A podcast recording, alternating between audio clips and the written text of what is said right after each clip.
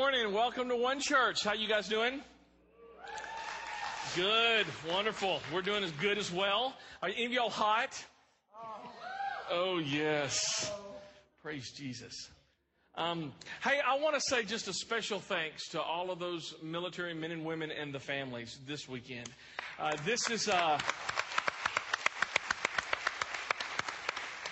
This is a time um, where we say thanks one weekend a year for the sacrifice not only you make, um, but uh, families you make day in and day out. Um, and we just want to say thank you very much. Uh, we don't do that enough, and we love you guys and gals very, very much. So. Um, today we are a third week in our four week series called Some Questions Can't Be Answered by Google.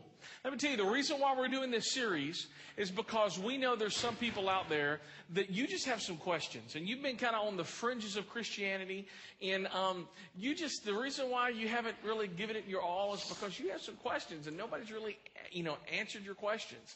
And um, we're just, that's the reason why we're doing this, is just so that we can kind of be with you guys and dialogue. Um, we don't know what's going to be coming up. Um, and I will tell you this, though. There are a lot of questions that we may have answered the first hour that if you weren't here the first hour, there's some people, I kid you not, have been coming both hours because uh, they they want to hear both questions. Um, would, we are taking both sermons and we're combining them together and we're putting that on the podcast as well as you can listen to it off of our website, exitonechurch.org. And um, if we get a question, we say we've already answered that one and we answered that last week. Uh, that way you can go and listen to it. I'll also say this that um, if we don't get to your question, because one of the things we've realized is you guys are really quick at texting. And, uh, and we're a little bit slower at responding because I'm verbose. And uh, so uh, after this series, all of our teaching pastors are going to get together and we're going to take four or five questions. Or we're going to take all the questions and we're going to answer them and we're going to do it in newsletter format. So um, just to let you know. All right, le- uh, to my left, Danny Bruyere. And to my right, no, it's, it's Joshua Woodleaf. Let's give it up for Josh. All right, cool. All right, let's get started. First question I see on my computer. Since there are good and bad consequences for every decision, whether saved or unsaved, how can we say it's God's answering and not a natural course of events? Mm, I need a Coke. All right. All right, since there are good and bad consequences for every decision, whether saved or unsaved, how can we say it's God's answering and not a natural course of events? All right? Danny, how do you feel? That's a tough question. Uh, I guess it depends on you know.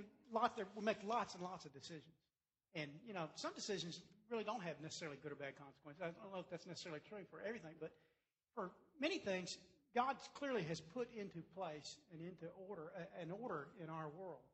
Uh, that's what we call nature in a sense, but God's the one that established nature. He's the one that established that order, and He's the one that established the consequences that come with certain kinds of, of decisions. For instance, the consequence of death that's the, that comes with the decision of sin. Uh, he, from the very beginning, He told Adam and Eve, you know, in the day that you eat, you will die. It was, the, it was stated, and the decision was there. So that consequence, I think, is pretty uh, clear, and it's um, how can we say it's whether saved or unsaved. Maybe that question is asking about prayer and whether things are just the natural consequences of prayer. I'm not really quite sure. I'm going to pass to one of you. All right. Well, I like talking. Um, I do. There are consequences to every decision. It's like uh, if I here's a water bottle. If I pick up one end of the water bottle, I'm picking up both ends, right? Um, for every decision we make, there's a consequence. Decision, consequence. You grab, make one decision, there's a consequence. Um, God set that up. In fact, in, um, in Exodus, he tells the children of Israel, he says, here's what you're going to do. He says that he put them on, there was 12 tribes, and he put six on one mountain called Mount Ebal, and he put six on another mountain called Mount Gerizim. And what they did is, what are you laughing? Keep on. I'll come. I'm just, I'm just it's the e-ball, right? That's what He's what. trying to avoid the question. Um, so uh, what he does is he puts six tribes on Mount Ebal, six tribes on Mount Gerizim, and um, and what they do is at one uh, on Mount Gerizim they said if we obey God then blessings, this will happen. We're going to be fruitful and multiply. Uh, we're going to have children. Um, we're going to have, uh, uh, we're going to not be in debt. We're going to have all of this stuff. All right? All this stuff happens because we chose to obey. And then on Mount Ebal, the six tribes would say, okay, because we've chosen to disobey, then here are the consequences for that. So, you know, is it God's answering a natural course of events? I don't think there is a natural course of event, events. If you make a choice and God told you not to, the consequence for that is it, okay, it's like God says, I want you to be sexually pure. And you choose to disobey that. And because of that, things happen. Um, if you're a guy, girl, you dabble in pornography, your mind is, is warped. And you have this, this skewed view of intimacy.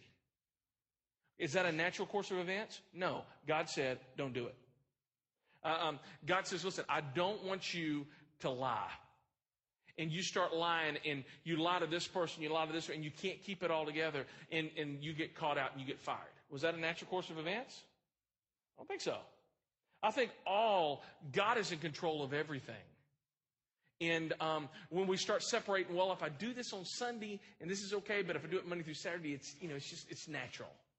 It's all spiritual. Everything is spiritual. There is no secular. Everything is spiritual. And when we choose wrongly, then things are going to happen. Things are going to happen. All right. I beat that. You want to say anything? Sure.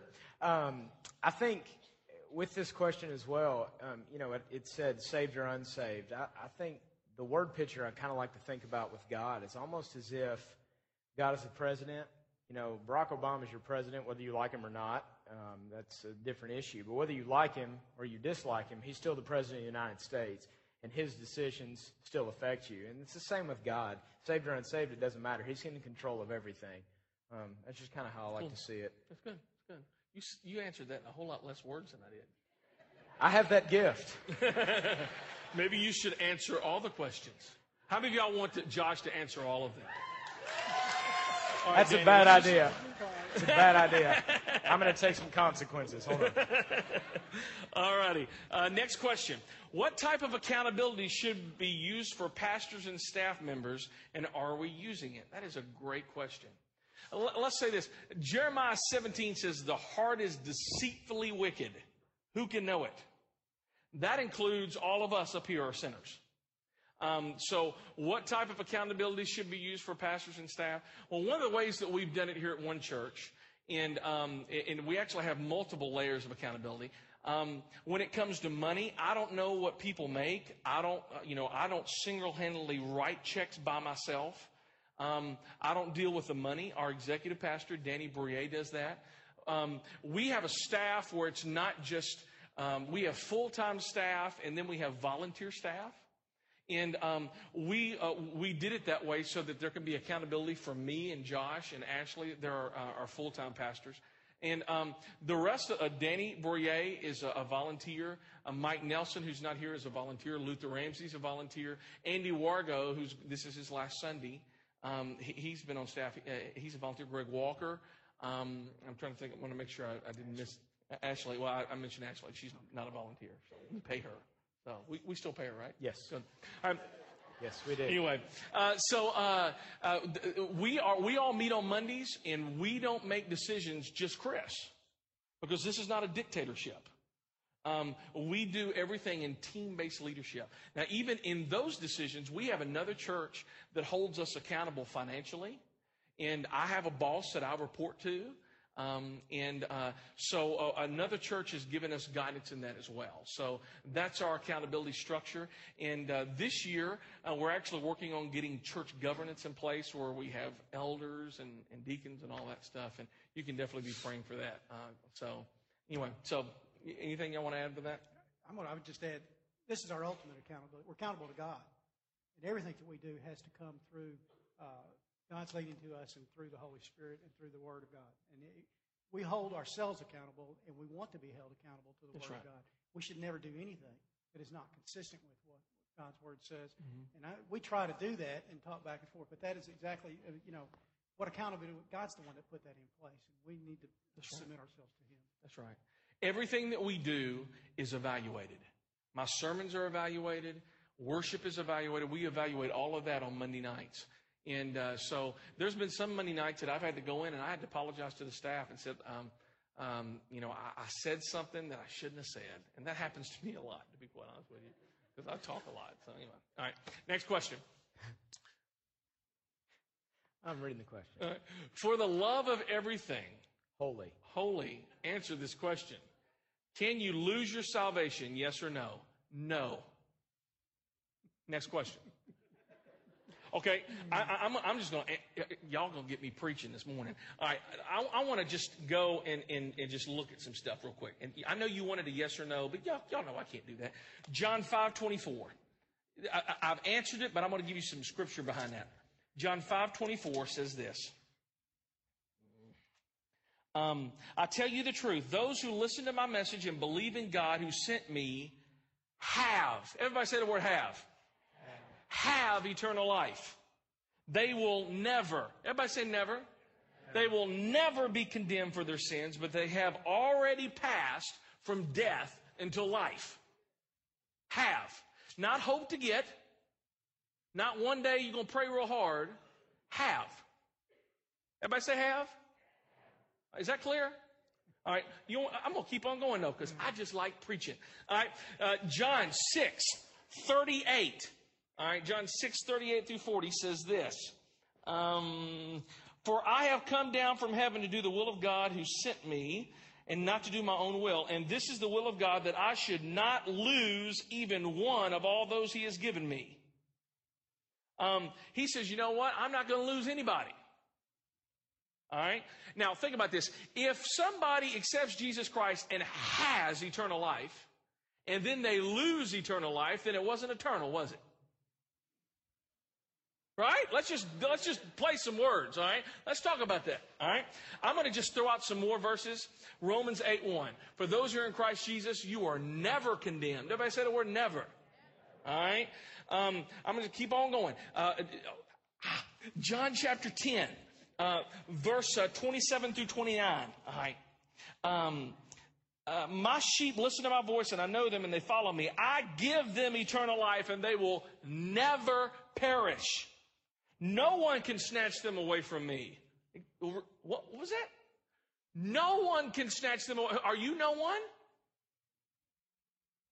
Yes. All right. All right. Uh, last one, Acts, Epistle, of Romans. Uh, Romans, uh, by the way, I didn't cuss there. I said Acts, the Epistle of the Romans. All right, just to let you know. Um, verse 38, if you go back, listen to the podcast, you realize I was just. See, that's right there. I got myself in trouble right there. All right. Uh, Romans 8 38. And I am convinced that nothing, everybody said the word nothing, nothing can ever separate us from God's love. Next question. If you'd come out of your shell, you'd be All all right. right. You know? As a wife, how do you show submission to your husband when he's not making godly decisions? That's a great question. We're really qualified to answer that question. Yeah, this is where I really need my wife up here. I'm telling you what, because I've made some jacked up decisions in the past. Um, who wants to answer that? I got married five months ago. I don't have a clue. Y'all go. Oh, I love you, baby.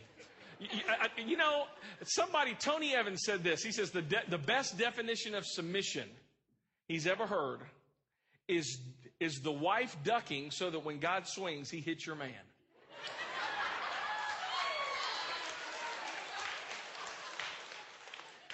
So, you know what? If your husband is making ungodly decisions, God's going to deal with it.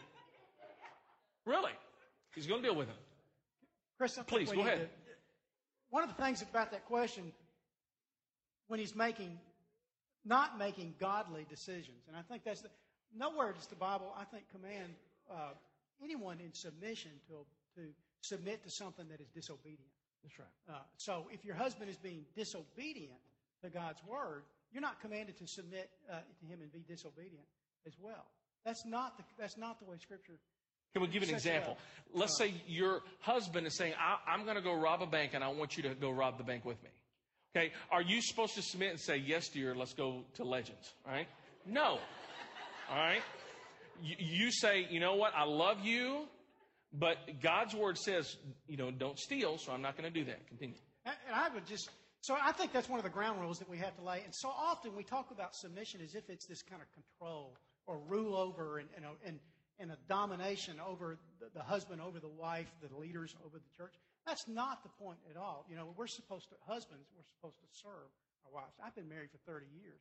Uh, I can tell you that this is something that in our, the course of our marriage, there have been a few times where it's come up where Shannon and I just disagreed about a decision. Uh, it wasn't that I was deciding to do something ungodly uh, necessarily, but we just disagreed about a decision about how we were going to handle something. At that point, Sharon would has just said, "Okay, Danny, I'm going to trust you. I think you're wrong, but I'm going to let you make that decision and let you face the consequences because I have to answer to God for that for that decision." Um, I just think that's just one of those issues we don't we don't dominate. Men don't should not, never. The idea of dominating and ruling over and just telling the wife what to do all the time. That's not biblical. That's right. That's not the way Christ uh, has loved us and demonstrated His love for us. Right? That's right. That's that's just not what it's about. And when we we use that word, men use that word for control and for domination, and that's sinful. Yeah. And we we don't need to be doing that at all. Uh, I, I can I can tell you this. I don't think ever in my married life, again, 30 years, have I said, Sharon, submit.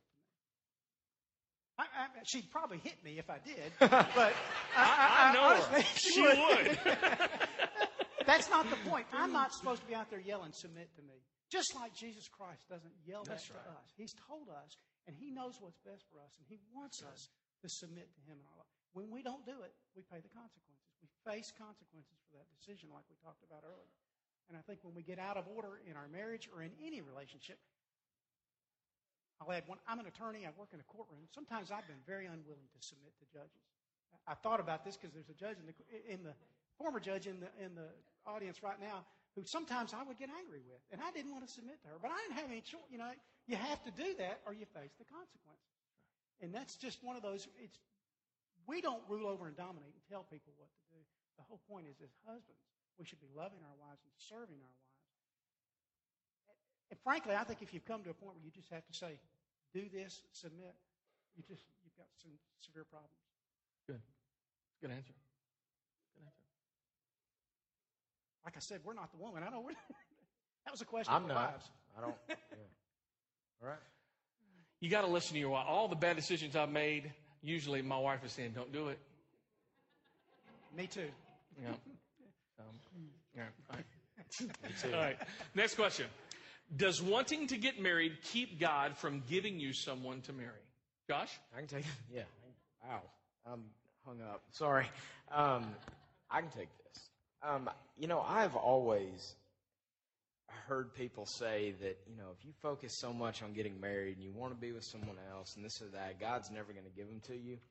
And we present God like he's some jerk, but he's not. You know, and I think that you know in Psalms he talks about.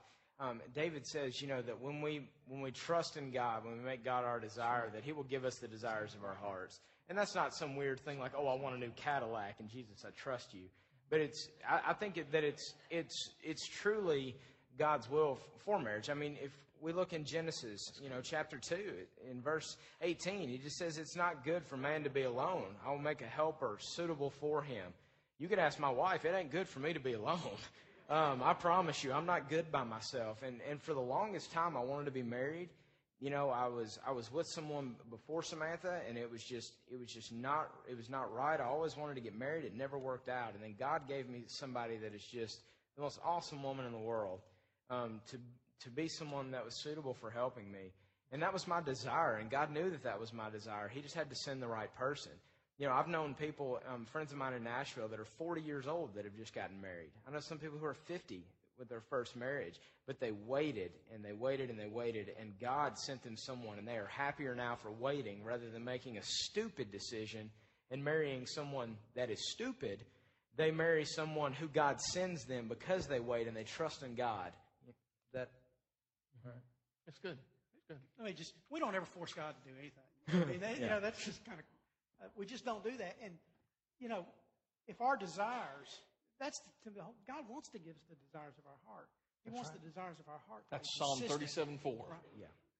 Quote the passage. There you go. He wants the he wants the desires of our heart to be consistent with His desires for us. He wants the best for us. And if He has laid that desire on your heart, and you've checked that, and you see that that's where God has you, then you keep praying for it because God loves to give us the desires of our heart. All right, next question. When I feel lost in my journey to Christ, what can I do to find myself closer to God? When I am lost in my journey to Christ, what can I do to find myself closer to God? I'm telling you, I, the first thing I'm thinking of, you, number one, you got to get into a church. You know, going to church doesn't save you, but I've never met a growing Christian who's not been involved in a church. All right, there's a reason for that. When you take, um, it's not wintertime, um, but when you, t- when you have a fire going in the fireplace and you take that coal out of the fireplace that was glowing red hot, what happens to that coal? It dies down. And that's what happens to us. There are no such, there's no such thing as a Lone Ranger Christian. So you got to get involved in a church. I would even say, go to, you need to get involved in a community group. Just coming here on Sunday morning doesn't do it. I got uh, two people right here I'm in community group with. I got another two right here. These people know me not as pastor, but these people know me as Chris. And they know what I struggle with. They know what's going on in my life right now. They've seen Kim and I argue. Um, and, and they realize that we need help, but we can't do it alone. Um, I see you smiling. You've seen Kim and I argue as well, uh, Luther and Rhonda. So we'll just leave it at that. Um, but you, if you if you're getting lost in your journey to Christ, then you know what you've got to read your Bible like no other time. You got to get around people who are hungry. You got to get in that community group so that people are asking you those questions. I'm in I'm in accountability uh, group with Danny. We meet every Monday morning at 7:45, and another dude named Bill Johnson, and uh, and they they can ask me any question I want to, any question they want to. Excuse me. Um, but uh, that if you're finding yourself getting lost, reading your Bible, getting to a community group, get involved in a church, that's going to help. It's going to help. How many of y'all have ever eaten a big meal and you're full, and then you go to Krispy Kreme donuts maybe afterwards, and and it, it, that that smell, dear Jesus.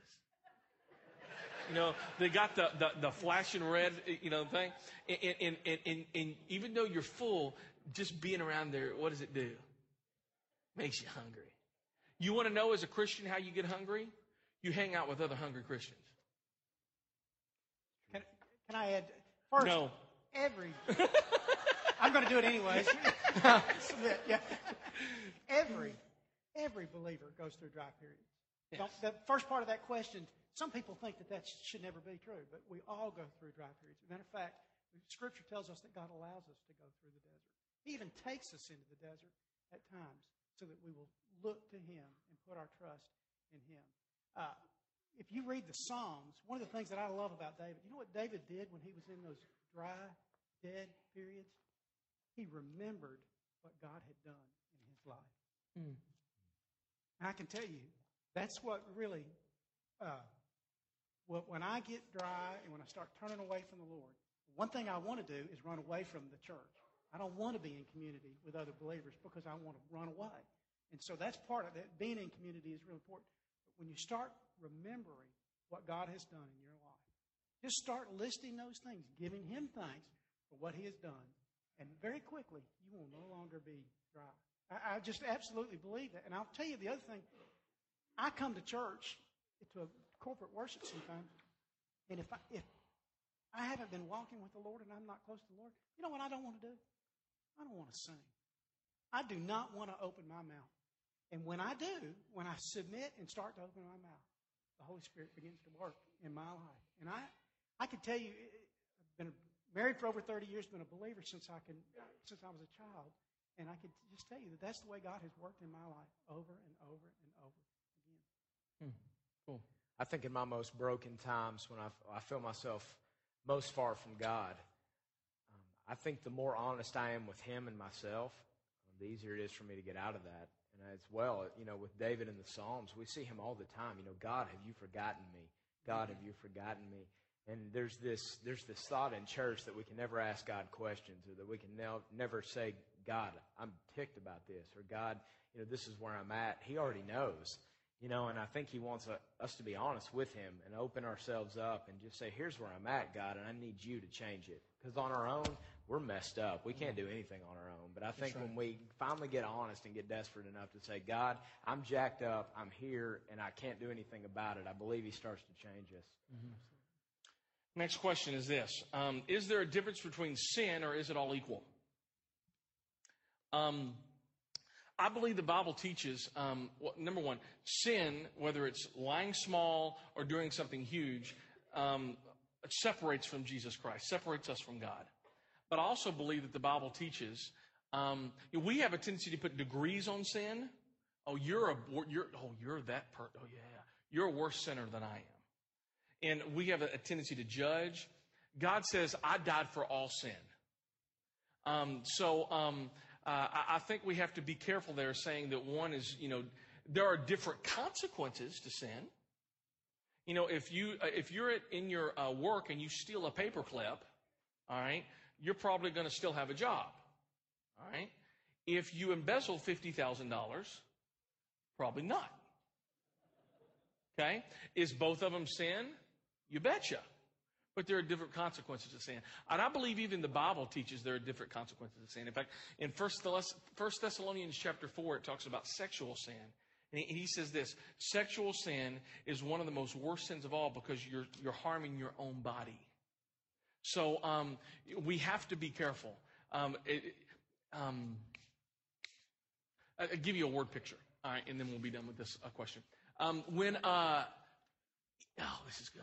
Um, when, um, if if you are on, if, if you're standing in the bottom of the Grand Canyon, all right, so you're really really low in the Grand Canyon, and I'm let's say, uh, you know, at Pikes Peak. Okay, there is a visible difference. You're a whole lot farther down than I am, and I'm a whole lot taller than I'm a whole lot higher than you are. That's how we grade sin here on earth. I'm a whole lot better than you are. And look how terrible you are. The problem is, we're looking at it at our perspective. You pull back and you go all the way back and you stand on the moon and you look both at you and me. And you know what we look like? Those who are in the Grand Canyon, those who are in the top of Pikes Peak, we look like we're side by side. God is so high in his holiness that when he looks down, he sees sin as sin. And we may think, hey, you're, you, you do that? Oh, oh my gosh. And you know what? It, we're great at that at church. We're really good at that at church. Oh, yeah, yeah. You know, I've heard a lot of people, you, you know, preach against drunkenness, and they look like me. You know, um, you don't hear a lot of pastors preaching about gluttony.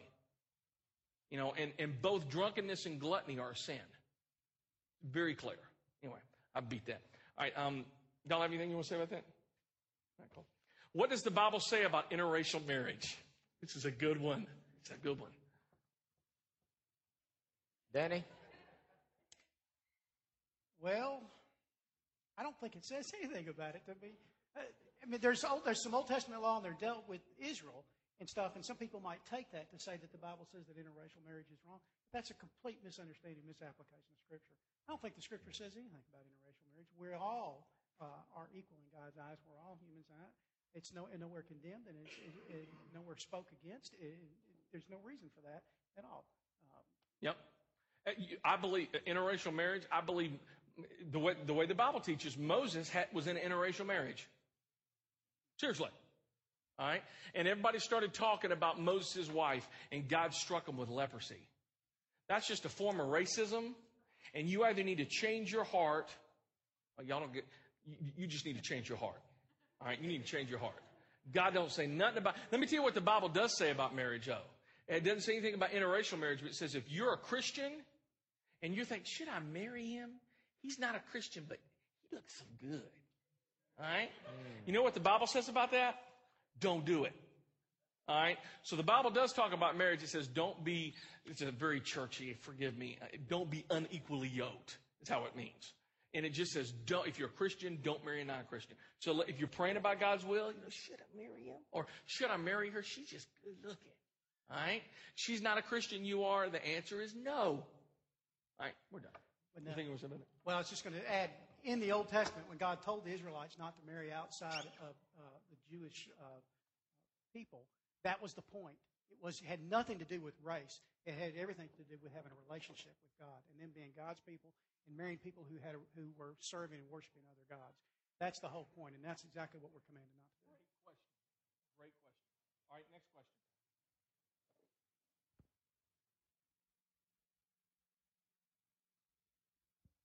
We lose something. His battery died. All right, what should Christians think about contraceptives? All right. Danny? I'm going to be honest. I, I, this is when we first got married, and when I was 20 years old. My thought was, if God wants us to have children, we'll have children. If He doesn't want us to have children, we won't have children, and we're not going to use contraceptives. Uh, after I got married, I started to get afraid, to, be, to be downright honest with you, and we started to use contraceptives. Um, some contraceptives, contraceptives that that uh, take the life of an, an egg that has been conceived, I think are inappropriate or immoral and should not be used.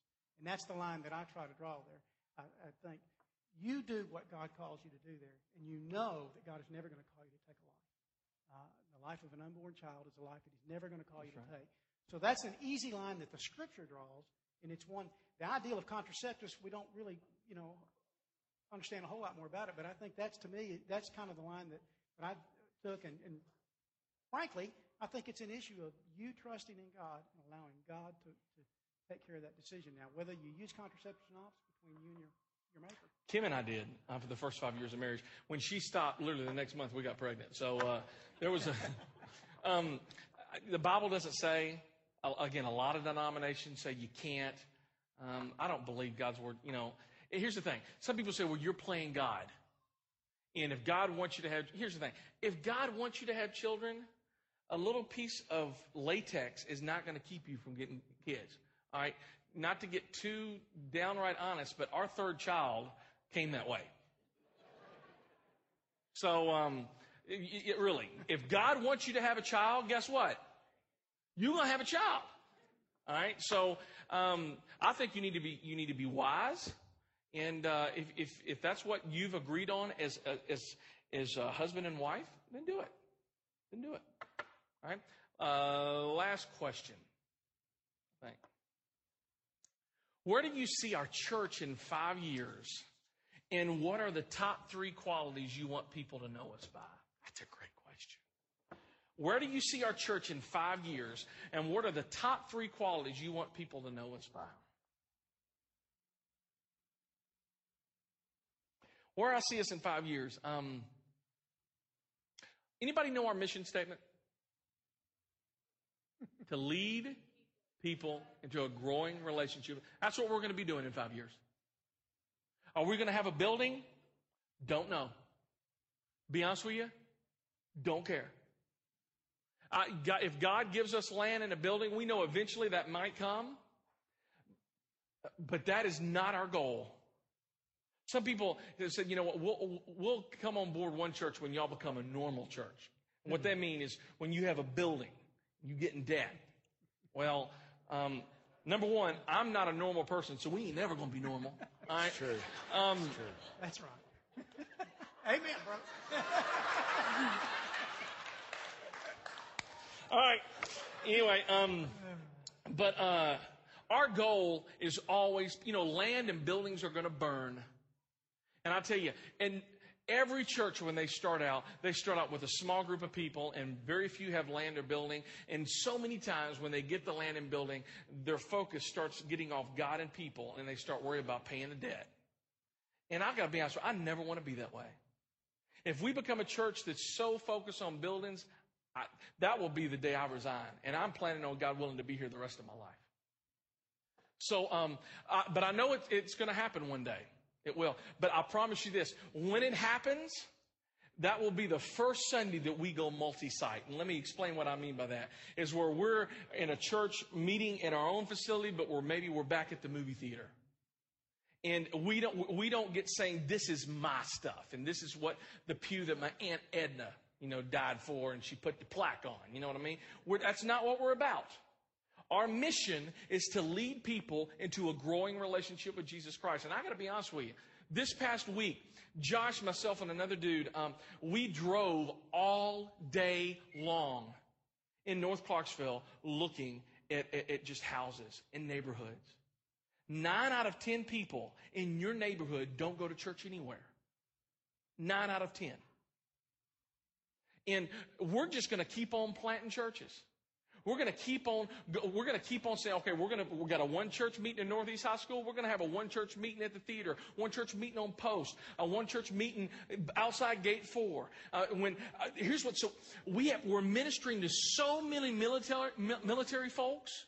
70 percent of our church is military, and, and I, you know I, I prayed with a, a, person just last week who left for Fairbanks, and they, you know, we're trying to find a church. Well, when people go to Fort Hood, Fort Eustis, Fort Bragg, that we start planting one churches there. And we're the same church, one church meeting in a different location. Uh, Tracy Belfield, who's right down here. This is her last Sunday with us. Nick and Tracy were, were with us from the very beginning, over two years ago. And they're moving to New Orleans. And we're going to miss you a lot. We're going to miss you a lot. But so many people have left one church because the military have taken them. And you know what? We're going to say, you know what? We're going to plant a church there.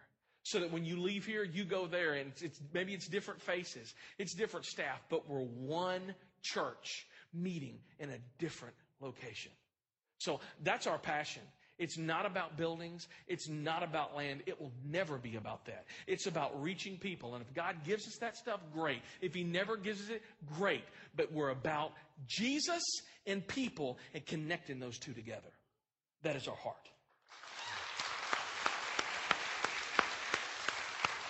Um, the, I'm going to have these other guys, these other yahoos, answer these uh, other uh, three. What do we want to be known by? We'll start with Danny Bruyere since you called me a weirdo.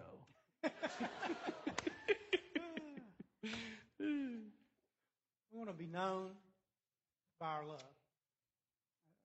Biblical. That's what we want to be. We want to be known by our love. We want to be known for being unified. And, and this is probably a very personal passion with me. We want to be known as a church where you are the church and where you are the ones that are leading people into a growing relationship with Jesus Christ. It's not about the staff witnessing and, and, and leading people to Christ. That's part of what we do as who we are. But it's about each one of us leading people into a growing relationship with Jesus Christ. I would love to be in a church that is known for its love, for its unity, and for everybody being someone who is, loves the Lord their God with all their heart, mind, soul, body, and strength. And we share that love to the world. That's right. Good. What about you, Josh? Um, I would definitely say that we would be a passionate people.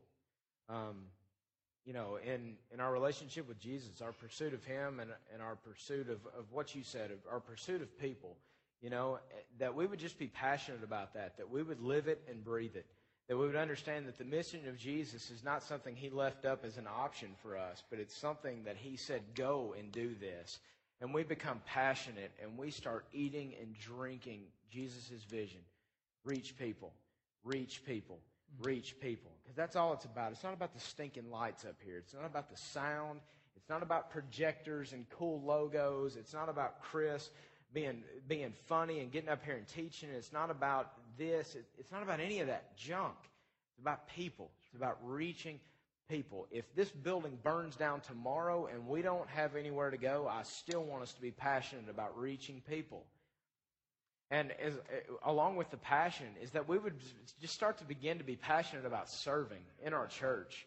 There are so many ministries in this church that are starved for volunteers. The same people are here every single week. I get paid to be here. So for me, I suck it up and I come. But man, there are so many of these people. They're over there watching your kids right now. They're over there teaching them about Jesus. There's we need more greeters in the front to greet people that are literally the face of our church. When guests walk in, that they're out there. We need more greeters than we know what to do with. And so many of us, we come in here and we sit every week. We sit. And that is not being the church. It's not being the church. Just because we come and we listen to music and sermons, it doesn't make us effective. We have to do something to be effective for the kingdom of God. And so I just want us to get passionate about volunteering, passionate about volunteering in our church, Yes. our church, not my church, Chris's church, Danny's church, but your church. That's right. If you're going to call it your church, get involved and get passionate about reaching people. That's it's absolutely what I want to see. And uh, there was three, so I'm going to do the third one. You know, one of the things and um, that I would say is just that we would make an impact in our community. Uh, I, went, I met with Miss Gayla Jeffries, who's the principal here at Northeast High School this past week, and um, she, uh, I said, "Listen, what can we do for you guys?" You know, um, we said, you know, we'd like to be able to hang some lights and just donate those to you guys so that you can use it. She, and she literally, she's like, she, her mouth is open. And she says, I said, dream big. What can we do for your school and for this community that you've been wanting to do, but just hadn't been able to do it? And, um, you know, I believe so many times churches, we have this tendency to, it's about us and, and building our kingdom, and it's not about our kingdom. It's about God's kingdom. And that may mean that, you know, we may give some video projectors here and we may uh, hang out and do some more landscaping. How many of y'all worked on landscaping last year at Northeast last year? You remember that? It was hotter than Cooter Brown, wasn't it? All right? And, but we are giving. That we're not just receiving, but that we're a church that gives. You know, as we close today, one day we're all going to be up in heaven. And one church is going to be no more. There is going to be one church. And it ain't going to be this church. It's going to be everybody. All right? And God's going to, I really think, in a lot of ways, ask me a question. What did you do? You are a part of a church in North Clarksville but what did you do? Were you so busy doing your thing and doing your church's agenda that you didn't make an impact and, have, and you weren't on board with my agenda? And I, I don't want that to be said of me. And I don't want that to be said of this church. So it's our goal, it's our dream that whenever Jesus comes back, that there will be a host of people up in heaven because of what you did. Uh, I, I, I, give you a couple. This this morning, I'm, I'm out putting up the flagpoles, you know, the, the things, and it was raining cats and dogs. And Tommy and Robin London, they're right back there. Everybody wave at Tommy and Robin. They're they're back there, and, and, and we're trying to tap these flagpoles, and, and we're sopping wet. And this is what Tommy said. I said, Tommy, thank you so much for serving. He says, man, it's a privilege, Chris. He says, uh, you know, with us during summer, we don't have to strike down anymore. Can somebody say, praise Jesus? Oh my gosh, we don't have to tear this stuff down anymore. He says, I'm going to miss it. He says, because I know I'm making a difference. We roll these cords, we do all of this stuff, not to make anybody look good, because but because we know people are going to walk through this door who've not never been to church before and connect with their heavenly Father. And that is what it's all about. That is what it's all about. To lead people into a growing relationship with Jesus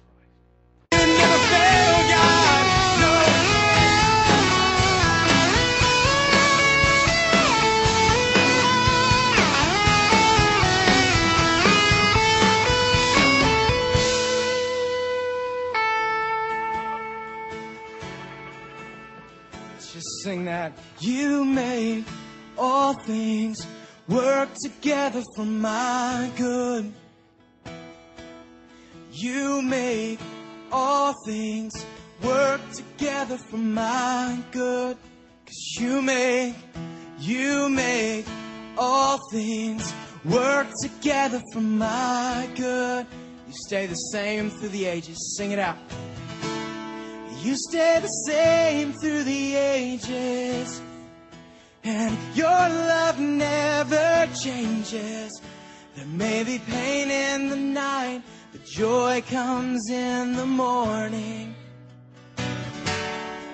And when the oceans rage, I don't have to be afraid. Because I know that you love me. And your love never fails. Church, can we lift up a shout to him today for that?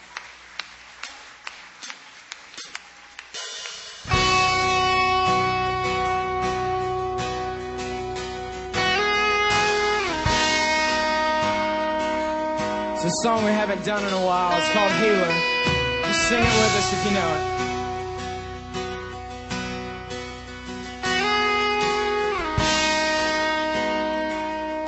Hold my every moment. Hold my every moment. You calm my raging seas.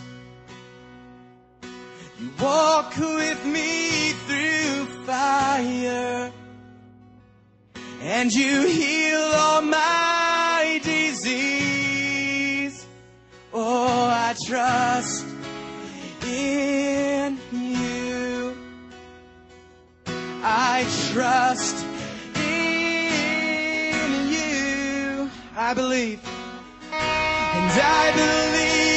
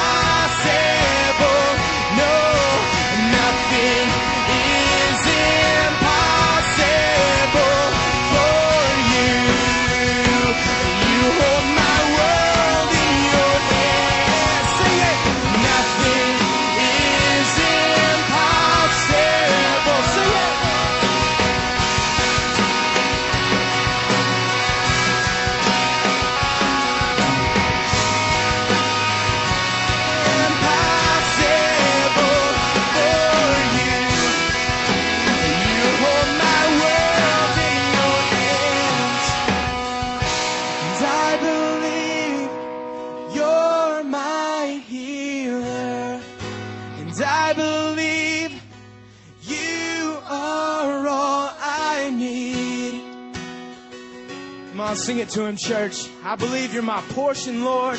And I believe you're my portion. And I believe you're more than.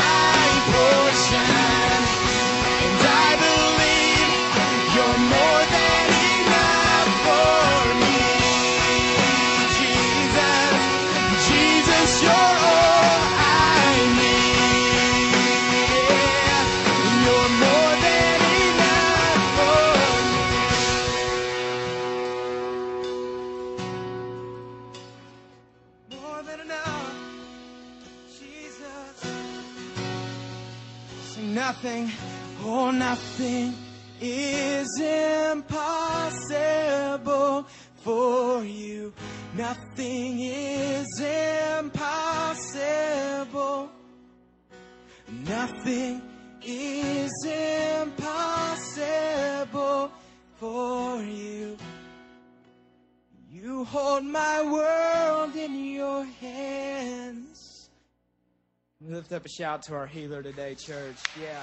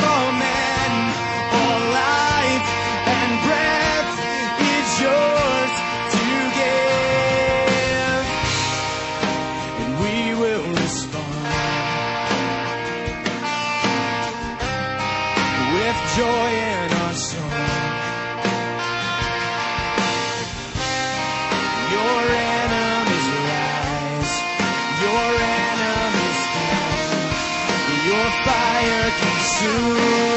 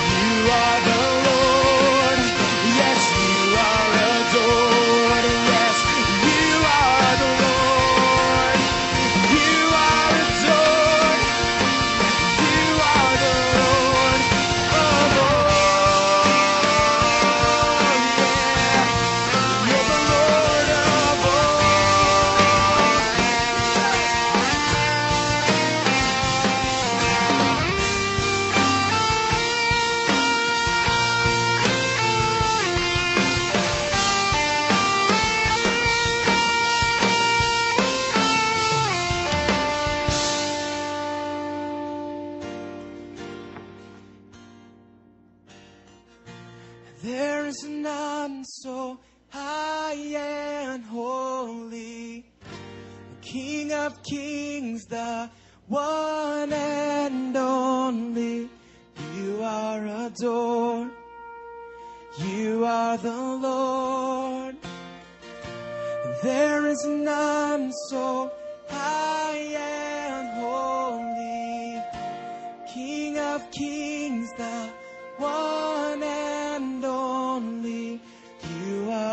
You are the Lord.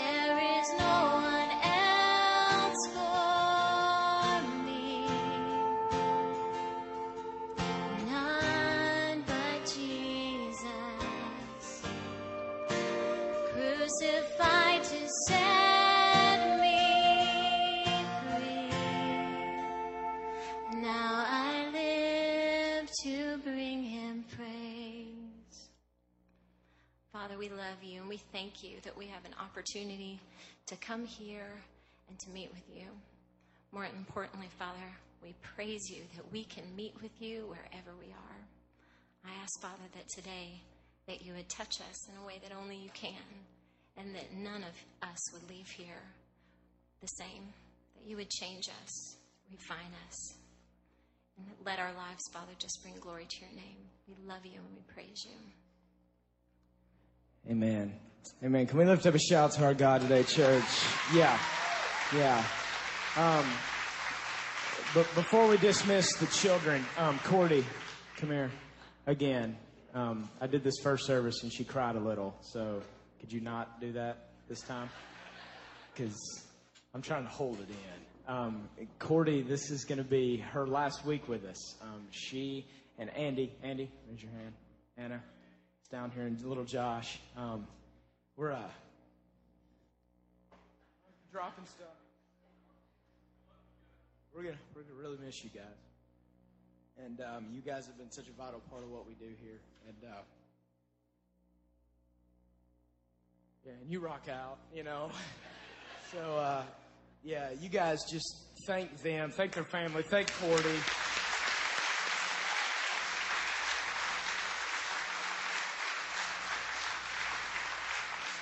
Um, we're going to go ahead and um, and dismiss our children at this point. You guys can go. And again, we don't really know what the subject matter is going to be. So uh, if you have children that normally stay in here with you and you don't want certain things talked about in front of them, they can go now. Awesome. Thanks, guys.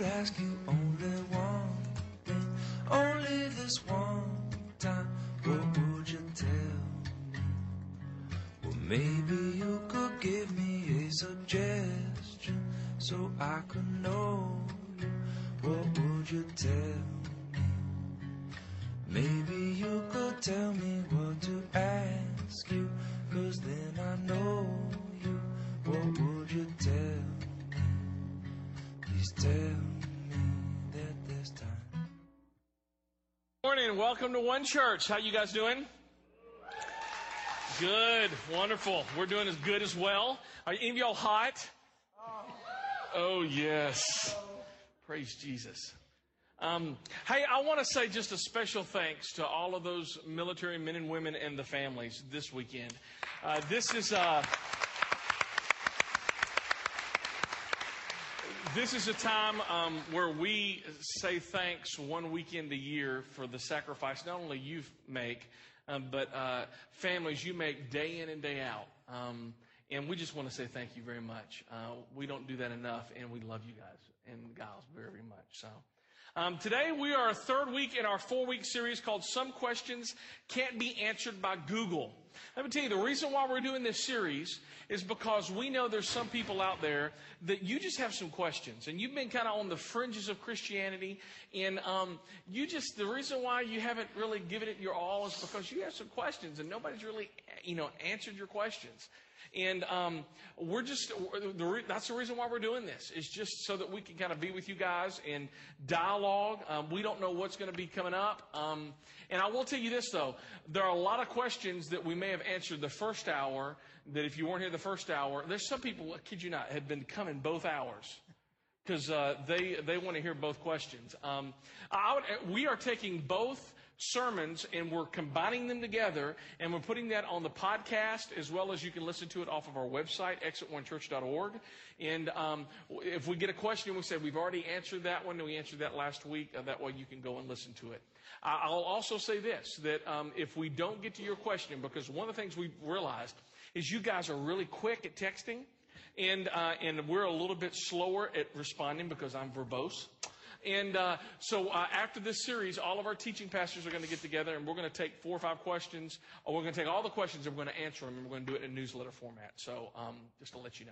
All right, le- uh, to my left, Danny Bruyere. and to my right, no, it's, it's Joshua Woodleaf. Let's give it up for Josh. All right, cool. All right, let's get started. First question I see on my computer. Since there are good and bad consequences for every decision, whether saved or unsaved, how can we say it's God's answering and not a natural course of events? Mm, I need a Coke. All right.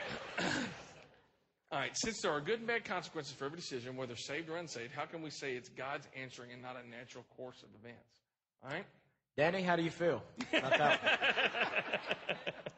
That's a tough question. Um, I guess it depends on you know. Lot there, we make lots and lots of decisions, and you know some decisions really don't have necessarily good or bad consequences. I don't know if that's necessarily true for everything, but for many things, God clearly has put into place and into order an order in our world. Uh, that's what we call nature in a sense, but God's the one that established nature. He's the one that established that order, and He's the one that established the consequences that come with certain kinds of, of decisions. For instance, the consequence of death the, that comes with the decision of sin. Uh, he, from the very beginning, He told Adam and Eve, you know, in the day that you eat, you will die. It was it was stated, and the decision was there. So that consequence, I think, is pretty uh, clear, and it's um, how can we say it's whether saved or unsaved. Maybe that question is asking about prayer and whether things are just the natural consequences. I'm not really quite sure. I'm going to pass to one of you. All right. Well, I like talking. Um, I do. There are consequences to every decision. It's like uh, if I here's a water bottle. If I pick up one end of the water bottle, I'm picking up both ends, right? Um, for every decision we make, there's a consequence. Decision, consequence. You grab, make one decision, there's a consequence. Um, God set that up. In fact, in, um, in Exodus, he tells the children of Israel, he says, here's what you're going to do. He says, that he put them on, there was 12 tribes, and he put six on one mountain called Mount Ebal, and he put six on another mountain called Mount Gerizim. And what they did is, what are you laughing? Keep on. I'll come. I'm just, I'm just, it's the e-ball, right? That's what He's what trying to avoid the question. um, so uh, what he does is he puts six tribes on Mount Ebal, six tribes on Mount Gerizim, and um, and what they do is at one uh, on Mount Gerizim they said if we obey God then blessings, this will happen. We're going to be fruitful and multiply. Uh, we're going to have children. Um, we're going to have, uh, uh, we're going to not be in debt. We're going to have all of this stuff. All right. All this stuff happens because we chose to obey. And then on Mount Ebal, the six tribes would say, okay, because we've chosen to disobey, then here are the consequences for that. So, you know, is it God's answering a natural course of events? I don't think there is a natural course of event, events. If you make a choice and God told you not to, the consequence for that is it, okay, it's like God says, I want you to be sexually pure. And you choose to disobey that. And because of that, things happen. Um, if you're a guy, girl, you dabble in pornography, your mind is, is warped. And you have this, this skewed view of intimacy. Is that a natural course of events? No. God said, don't do it. Uh, um, God says, listen, I don't want you to lie. And you start lying and you lie to this person, you lie to this, and you can't keep it all together and, and you get caught out and you get fired. Was that a natural course of events? I don't think so. I think all, God is in control of everything. And um, when we start separating, well, if I do this on Sunday and this is okay, but if I do it Monday through Saturday, it's you know, it's just it's natural. It's all spiritual. Everything is spiritual. There is no secular. Everything is spiritual. And when we choose wrongly, then things are going to happen. Things are going to happen. All right, I beat that. You want to say anything? Sure. Um, I think with this question as well, um, you know, it, it, said saved or unsaved. I, I think the word picture I kind of like to think about with God is almost as if God is the president. You know, Barack Obama is your president, whether you like him or not. Um, that's a different issue. But whether you like him or you dislike him, he's still the president of the United States, and his decisions still affect you. And it's the same with God. Saved or unsaved, it doesn't matter. He's in control of everything. Um, that's just kind of how I like to see it. That's good. That's good. You, you answered that in a whole lot less words than I did. I have that gift. Maybe you should answer all the questions. How many of y'all want to, Josh to answer all of them? All That's right, a bad idea. It's a bad idea. I'm going to take some consequences. Hold on. All righty. Uh, next question. What type of accountability should be used for pastors and staff members, and are we using it? That is a great question. Let's say this Jeremiah 17 says, The heart is deceitfully wicked. Who can know it? That includes all of us up here are sinners. Um, so, what type of accountability should be used for pastors and staff? Well, one of the ways that we've done it here at One Church, and um, and we actually have multiple layers of accountability. Um, when it comes to money, I don't know what people make. I don't, you know, I don't single-handedly write checks by myself. Um, I don't deal with the money. Our executive pastor, Danny Bourrier, does that. Um, we have a staff where it's not just, um, we have full time staff and then we have volunteer staff. And um, we, uh, we did it that way so that there can be accountability for me and Josh and Ashley. They're our, uh, our full time pastors. And um, the rest, of, uh, Danny Bourrier is a, a volunteer. Uh, Mike Nelson, who's not here, is a volunteer. Luther Ramsey's a volunteer. Andy Wargo, who's this is his last Sunday, um, he, has been on staff. Uh, he's a volunteer. Greg Walker. Um, I'm trying to think. I want to make sure I, I didn't miss Ashley. Well, I, I, mentioned Ashley. She's not a volunteer. So pay her. So we, we still pay her, right? Yes. So, yes, we did. Anyway, uh, so uh, uh, we are we all meet on Mondays, and we don't make decisions just Chris, because this is not a dictatorship. Um, we do everything in team based leadership. Now, even in those decisions, we have another church that holds us accountable financially. And I have a boss that I report to. Um, and uh, so uh, another church has given us guidance in that as well. So that's our accountability structure. And uh, this year, uh, we're actually working on getting church governance in place where we have elders and, and deacons and all that stuff. And you can definitely be praying for that. Uh, so anyway, so anything y'all want to add to that? I'm to, I would just add, this is our ultimate accountability. We're accountable to God. And everything that we do has to come through uh, God's leading to us and through the Holy Spirit and through the Word of God. And it, we hold ourselves accountable and we want to be held accountable to the That's Word right. of God. We should never do anything that is not consistent with what God's Word says. Mm-hmm. And I, we try to do that and talk back and forth, but that is exactly, uh, you know, what accountability, God's the one that put that in place. And we need to That's submit right. ourselves to Him. That's right. Everything that we do is evaluated. My sermons are evaluated. Worship is evaluated. We evaluate all of that on Monday nights. And uh, so there's been some Monday nights that I've had to go in and I had to apologize to the staff and said, um, um, you know, I, I, said something that I shouldn't have said. And that happens to me a lot, to be quite honest with you, because I talk a lot. So anyway, all right. Next question.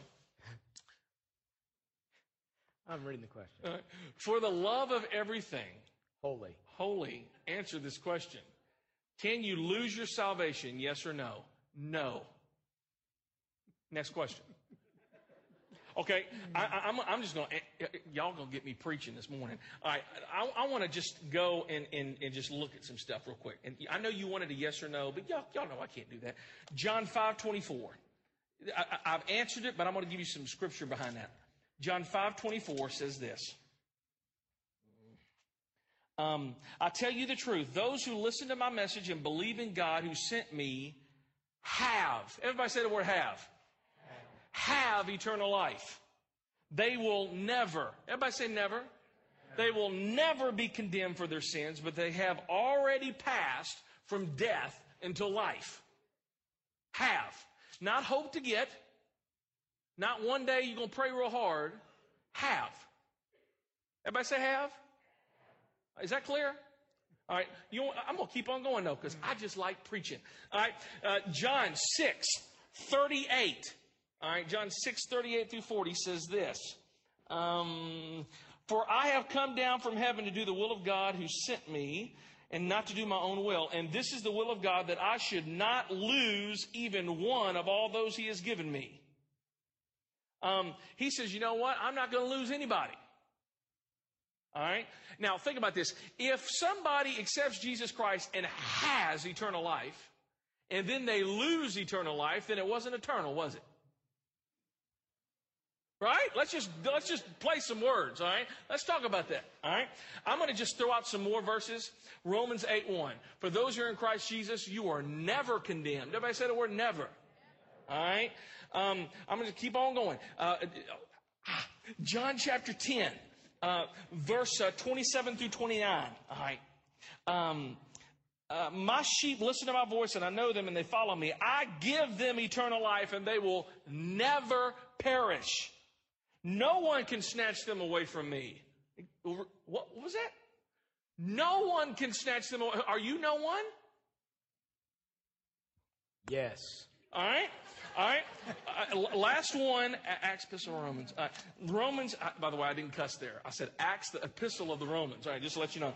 Um, verse 38. If you go back, listen to the podcast, you realize I was just.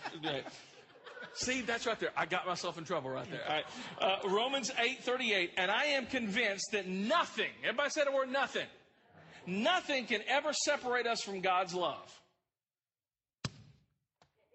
Next question. If you'd come out of your shell, you'd be all right. You know? As a wife, how do you show submission to your husband when he's not making godly decisions? That's a great question. We're really qualified to answer that question. Yeah, this is where I really need my wife up here. I'm telling you what, because I've made some jacked up decisions in the past. Um, who wants to answer that? I got married five months ago. I don't have a clue. Y'all go. Oh, I love you, baby. you, I- you know, somebody, Tony Evans said this. He says the de- the best definition of submission he's ever heard is is the wife ducking so that when God swings, he hits your man.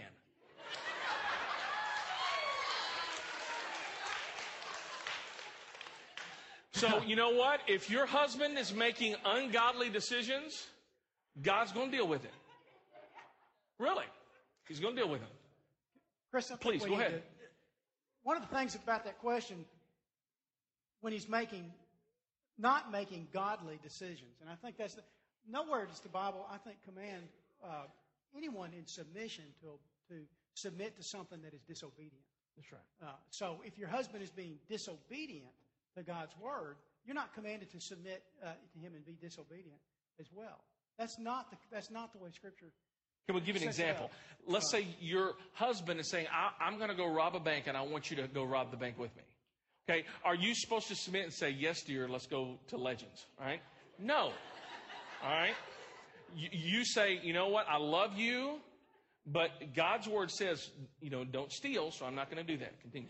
And I would just, so I think that's one of the ground rules that we have to lay. And so often we talk about submission as if it's this kind of control or rule over and, and, a, and, and a domination over the, the husband, over the wife, the leaders, over the church. That's not the point at all. You know, we're supposed to, husbands, we're supposed to serve our wives. I've been married for 30 years. Uh, I can tell you that this is something that in our, the course of our marriage, there have been a few times where it's come up where Shannon and I just